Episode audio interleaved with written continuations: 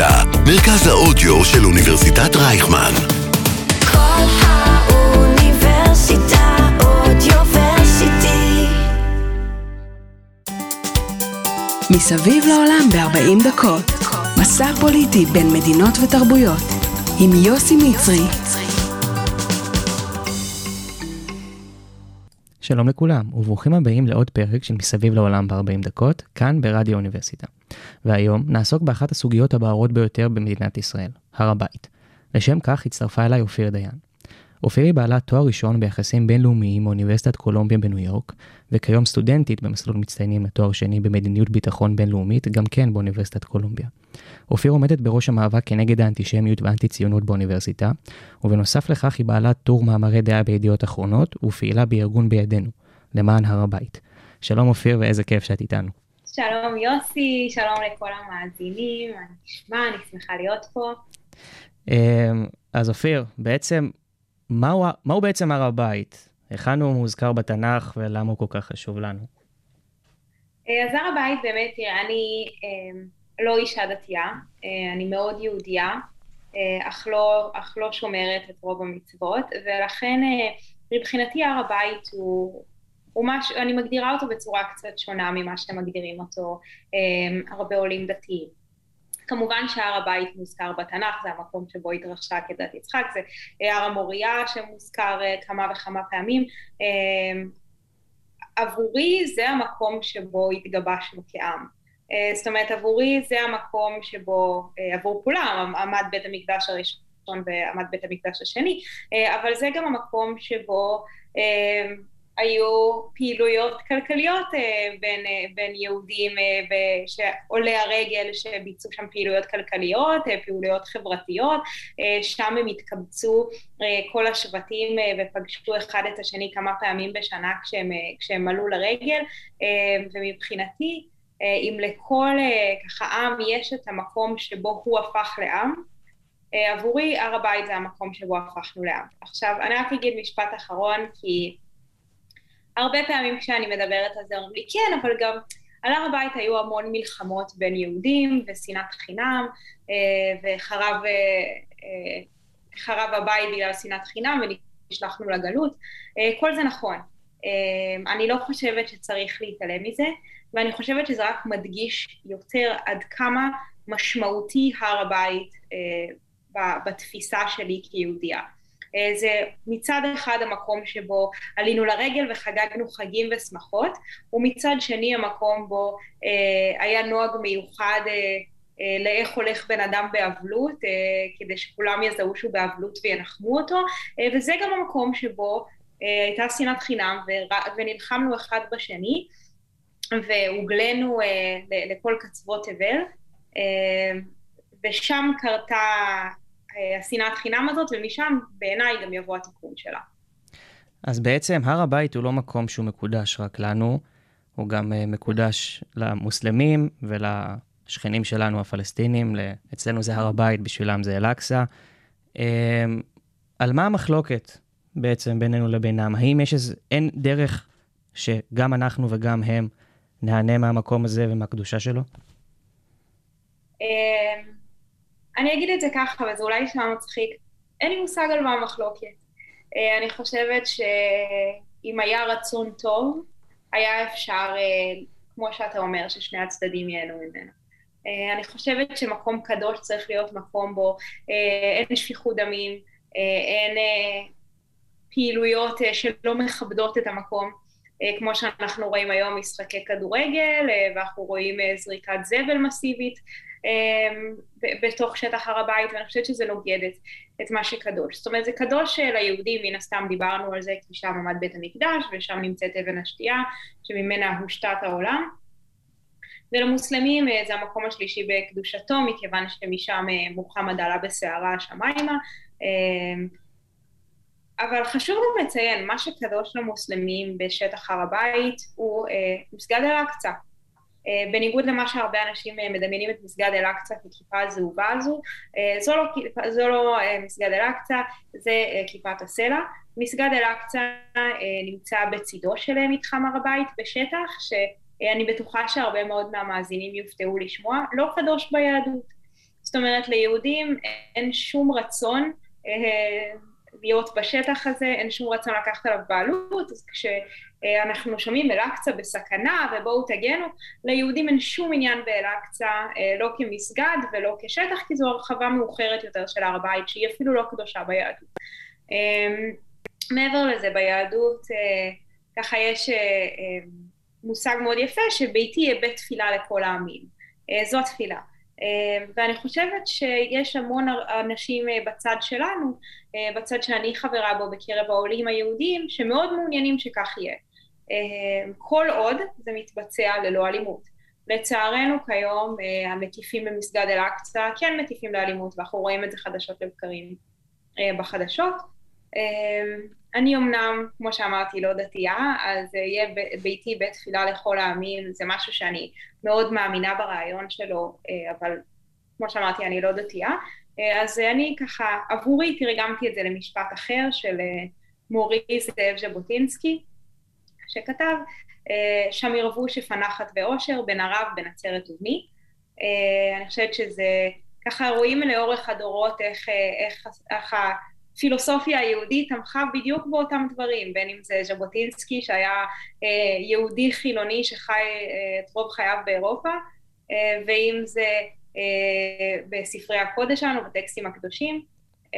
כולנו בסוף מאמינים, זה לא איזה פשרה שאנחנו עושים, זאת האמונה שלנו, שזה צריך להיות מקום של שלום ושל אחווה, ומשם יצא הפתרון בעיניי.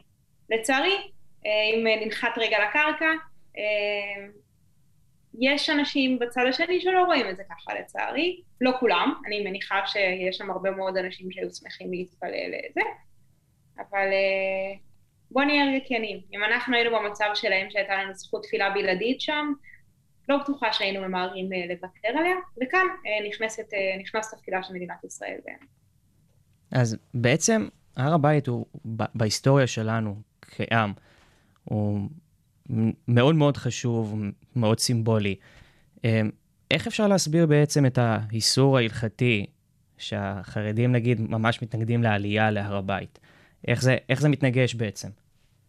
זו שאלה ממש טובה, אני חושבת שדווקא בגלל המשמעות של הר הבית אה, ביהדות, דווקא בגלל החשיבות הכל כך רבה שאנחנו מייחסים לו, אה, יש את המחלוקת ההלכתית הזאת. המחלוקת ההלכתית נובעת מכך ש...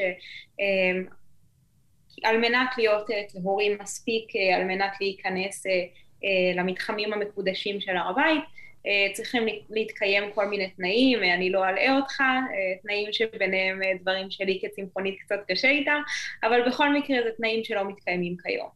אולי יתקיימו בעתיד, כאילו יש אנשים שעובדים על, על קידומם, אבל זה דברים שלא מתקיימים היום.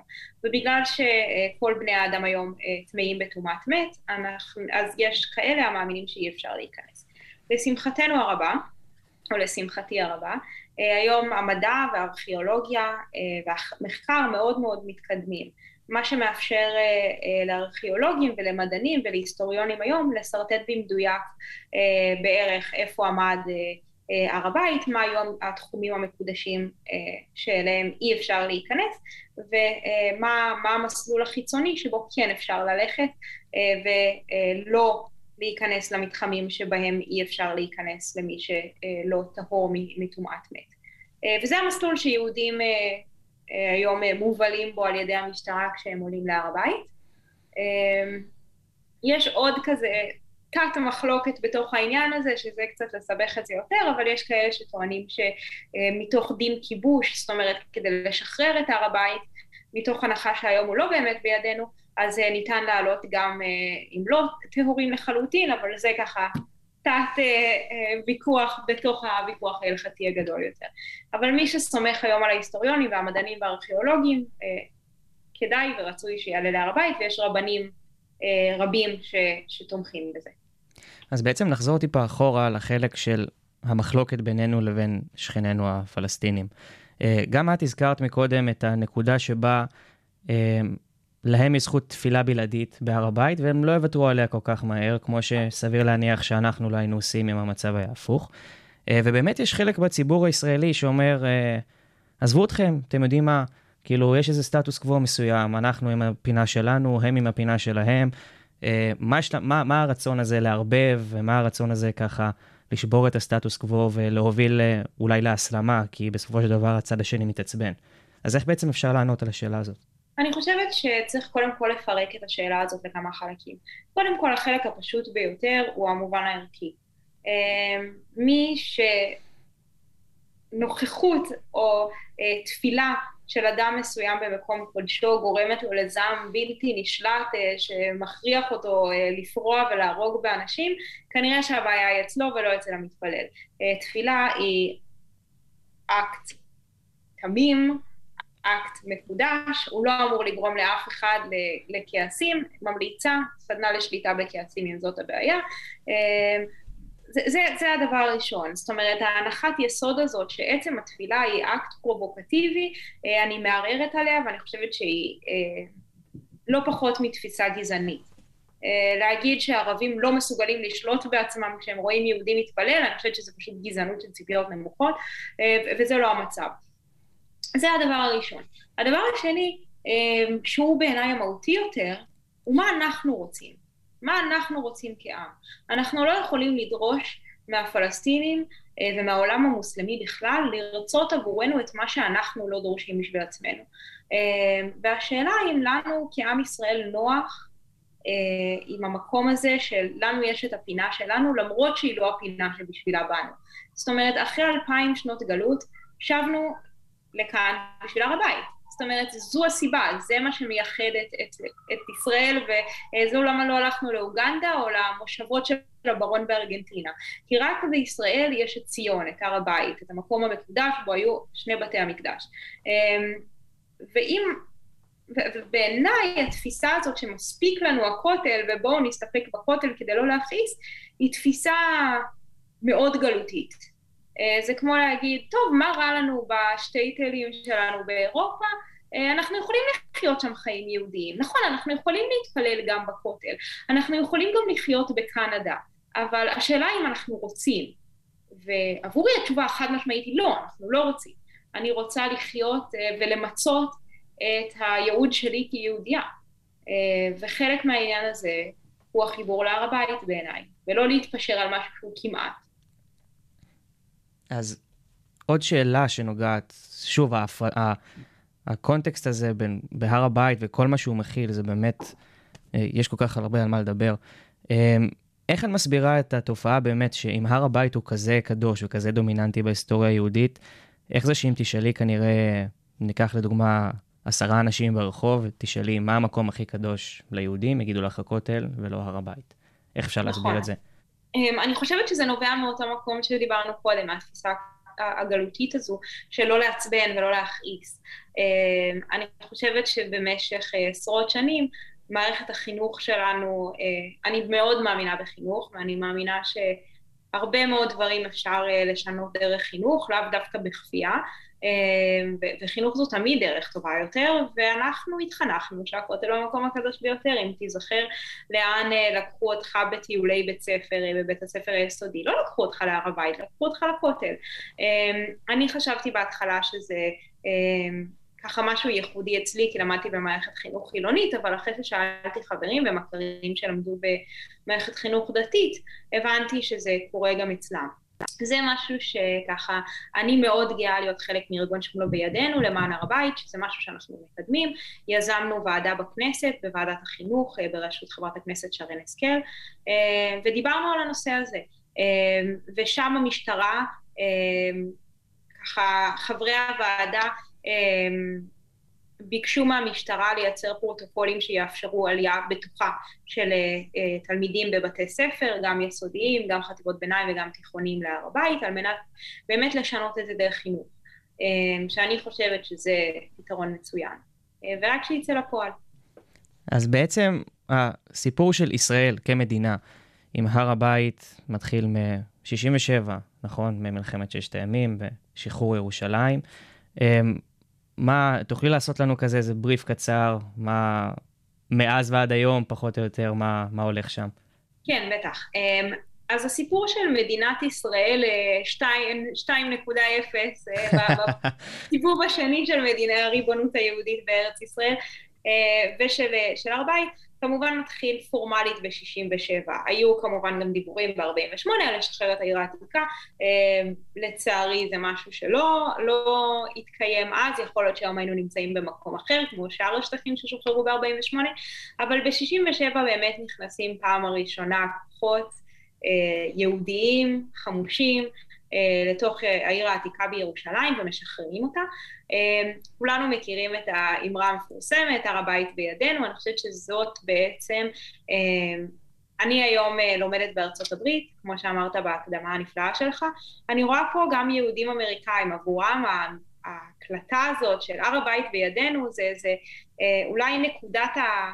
הקליימקס של הזהות היהודית שלהם בעשרות השנים האחרונות, זה מראה את, את הקוממיות של העם היהודי ואת היכולת שלו לשחרר את, את חבלי המולדת הכי חשובים לו, וזה מעניין, כי האמירה שנצרבה בזיכרון שלנו הוא הר הבית בידינו, לא הכותל בידינו, למרות שיש גם הקלטה של אני עומד ליד אבני הכותל, אבל זו לא ההקלטה שנצרבה בזיכרון שלנו.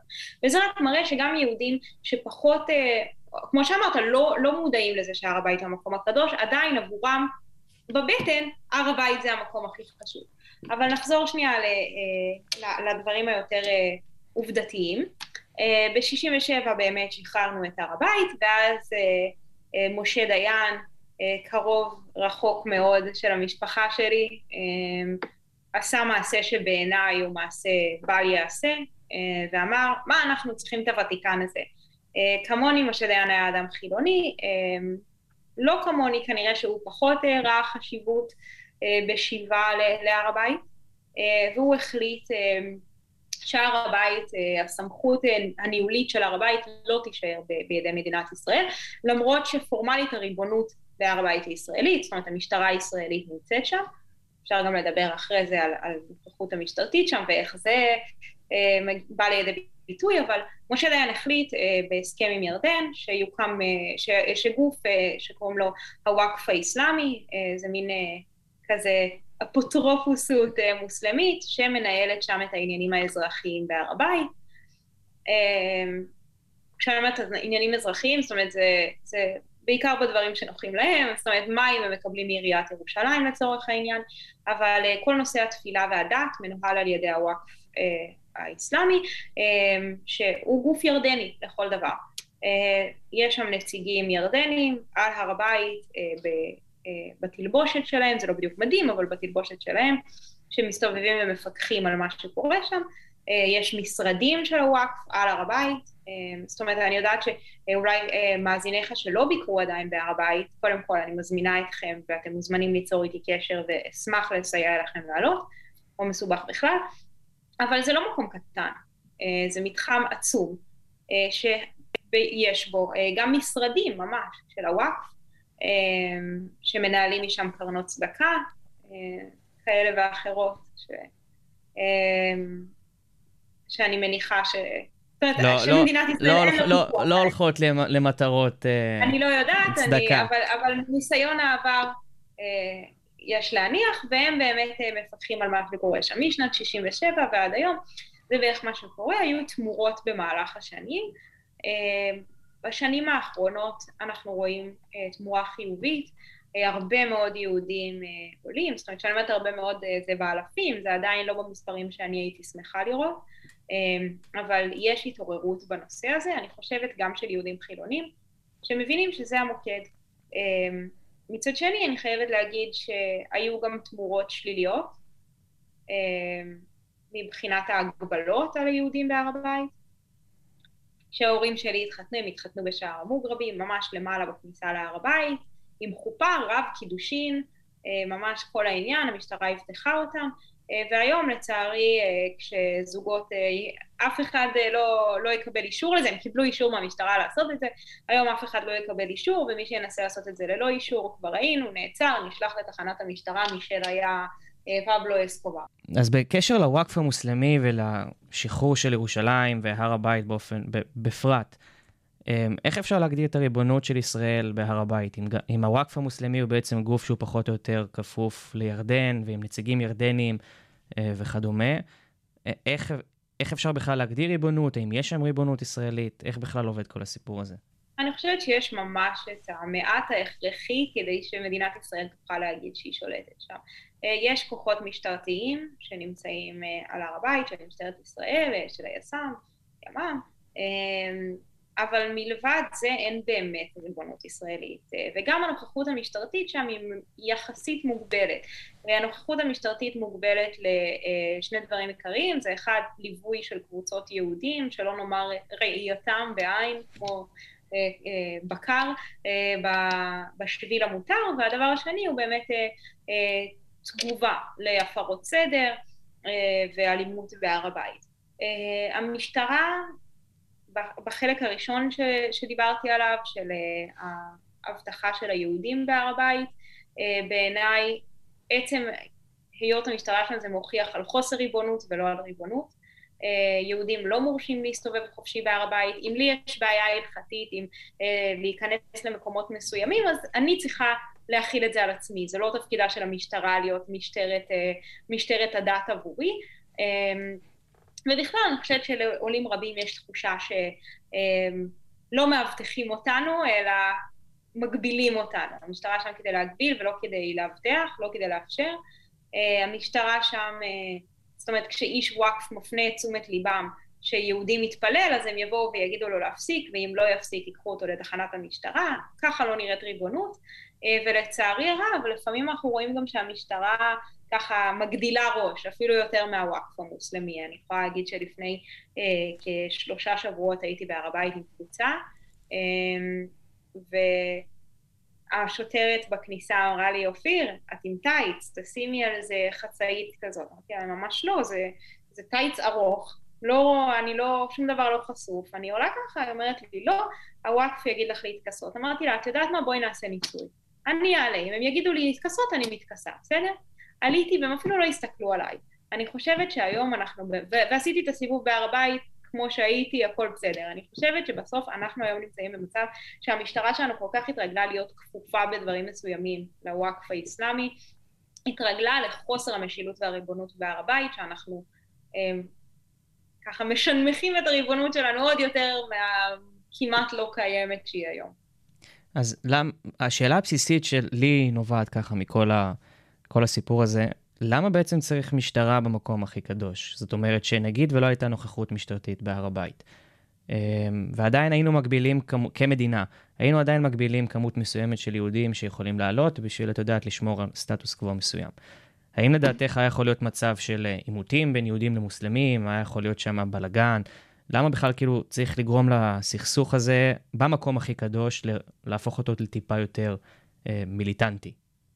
זאת שאלה מצוינת, אני חושבת שאנחנו היום לא במצב שאפשר להוציא משם את המשטרה, מהסיבה הפשוטה שכדי שיהיה ניתן לעשות דבר כזה, אמ, המשטרה קודם כל צריכה להוציא את הקיצונים מהר הבית. אמ, המשטרה והשב"כ וכוחות הביטחון עושים את זה בצורה מצוינת בצד היהודי. אה, זאת אומרת שהיה ניסיון אה, לפוצץ את כיפת הסלע כדי להקים את בית המקדש, מסוחר, מחתרת, בזמנו היה מצד יהודי. אה, השב"כ ישר עלה על עקבותיהם, ו- וזה מצוין, אין לי שום תלונות, זה תפקידו של, הש- זה תפקידו של השב"כ וזה תפקידה של המשטרה. אה, אני שמחה שעשו את זה. לצערי, לא עושים את זה בצד המוסלמי, ולכן לא רק שיש... אה, מתפללים או מבקרים מוסלמים קיצוניים מאוד בהר הבית שיהיו מוכנים לנקוט באלימות נגד עולים יהודים, אני חושבת שהבעיה היא גדולה יותר. היום המטיפים במסגדים, ראשי המסגדים בהר הבית, אה, הם אנשים מאוד קיצוניים שמטיפים לפגיעה ביהודים. אה, ומן הסתם, כש, כשהמנהיג שלך מטיף לדבר כזה, אז, אז הרבה מהעם הולך אחריו. אה, אני חושבת שעדיף היה שהמשטרה תהיה שם בנוכחות כמה שיותר מצומצמת רק כדי לאבטח, אבל זה יוכל לקרות רק כאשר נחליט ש... המשטרה וה, והשב"כ ומי שצריך אה, אה, באמת יקבלו את הסמכות לעשות את מה שתפקידם לעשות ובאמת להוציא את הקיצונים החוצה. אז אני אחזור איתך טיפה לנקודה שנגענו בה באמת אה, בקטנה. העלייה, עידוד העלייה היהודית להר הבית, הצמיחה שלה בשנים האחרונות, אה, גם בקרב אה, דתיים, גם בקרב חילונים. למה את חושבת שהתהליך הזה בכלל קרה בשנים האחרונות? כי ממה שידוע לי, לא, את יודעת, לא היה איזה אירוע תקשורתי, לא היה איזה משהו ש... את יודעת, גורם לציבור נכון. להתחיל לעלות ו- ולפתח עניין בהר הבית. למה בכלל זה קורה? אז אני חושבת שיש צריך, צריך להפריד, בחברה הדתית זה מסיבה אחת ובחברה החילונית זה מסיבה אחרת. אני אתחיל בדתית כי אני לא שייכת אליה ויש לי פחות מה להגיד ואז נעבור לחילונית. אה, בחברה הדתית אני חושבת שזה באמת העניין אה, של הכשרת הלבבות, הרבה יותר רבנים מתירים עלייה היום, מבינים שהיום יש לנו את הדרך לדעת איפה מותר ואסור אה, לצעוד בהר הבית, ולכן הם מתירים עלייה ותלמידיהם עולים ביתר שאת. זה מהצד הדתי. אה, מהצד החילוני אני חושבת שקורה תהליך אחר. אה, קודם כל חשוב לזכור, אחרי, אה, אחרי תחילת האינתיפאדה השנייה הר הבית היה סגור לחלוטין למשך שלוש שנים ליהודים, אז גם אם רצו לא יכלו לעלות, והתהליכים האלה לוקחים זמן.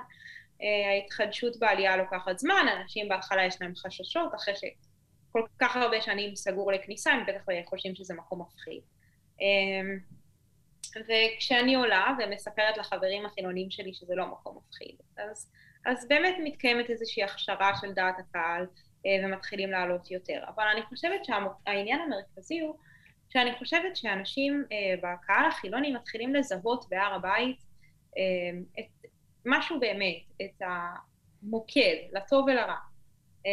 מצד אחד מתחילים להבין שמשם נובעת הלאומנות הפלסטינית המסוכנת, לא, לא מדברת על אה, לאומיות אה, של תרבות וספרות, שזה מצוין ואני, ואחלה, אבל, אבל לאומנות, שמשם מתחילות ההטפות המסוכנות נגד מדינת ישראל ונגד אזרחיה, והם גם רואים שהדרך שבה מדינת ישראל מתנהלת בהר הבית משפיעה גם על הדרך שבה מדינת ישראל מתנהלת בנגב, בלוד, אה, והם רואים בעצם את, ה, את החולשה הזאת של מדינת ישראל סוגרת עליהם מכל הכיוונים, אם זה בכבישים בדרום, אם זה בצפון, אם זה בסוריה, הם רואים זה סוגר עליהם מכל הכיוונים, ומתחילים להבין שצריך לפתור את הבעיה הזאת, ולכן יש הרבה יותר עניין, אה, ואגיד גם, כן, אה, אנשים מעוניינים להפגין ריבונות כדי לנסות ולהביא את המנהיגים לשנות את המצב.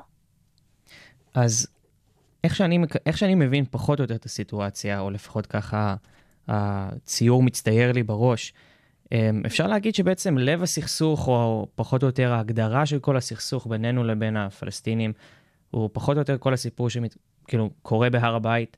זאת אומרת, אה, בשומר החומות זה הודגש ממש בפעם, לדעתי לא בפעם הראשונה, אבל ממש באופן ממש ממש ברור, שחמאס מזהה את עצמו עם מסגד אל-אקצא, בצורה הכי הכי הכי ברורה וקיצונית שיש, ופעם ראשונה יורים טיל לאזור ירושלים, אה, ב, על, בטענה של פגיעה במדינת ישראל במקומות הקדושים. אה, אז האם בעצם כל הסכסוך וכל המריבה הזאת, זה בסופו של דבר הופך להיות אה, מלחמת דת בגדול? לא, אני חושבת שזו מלחמת אה, יחסי ציבור.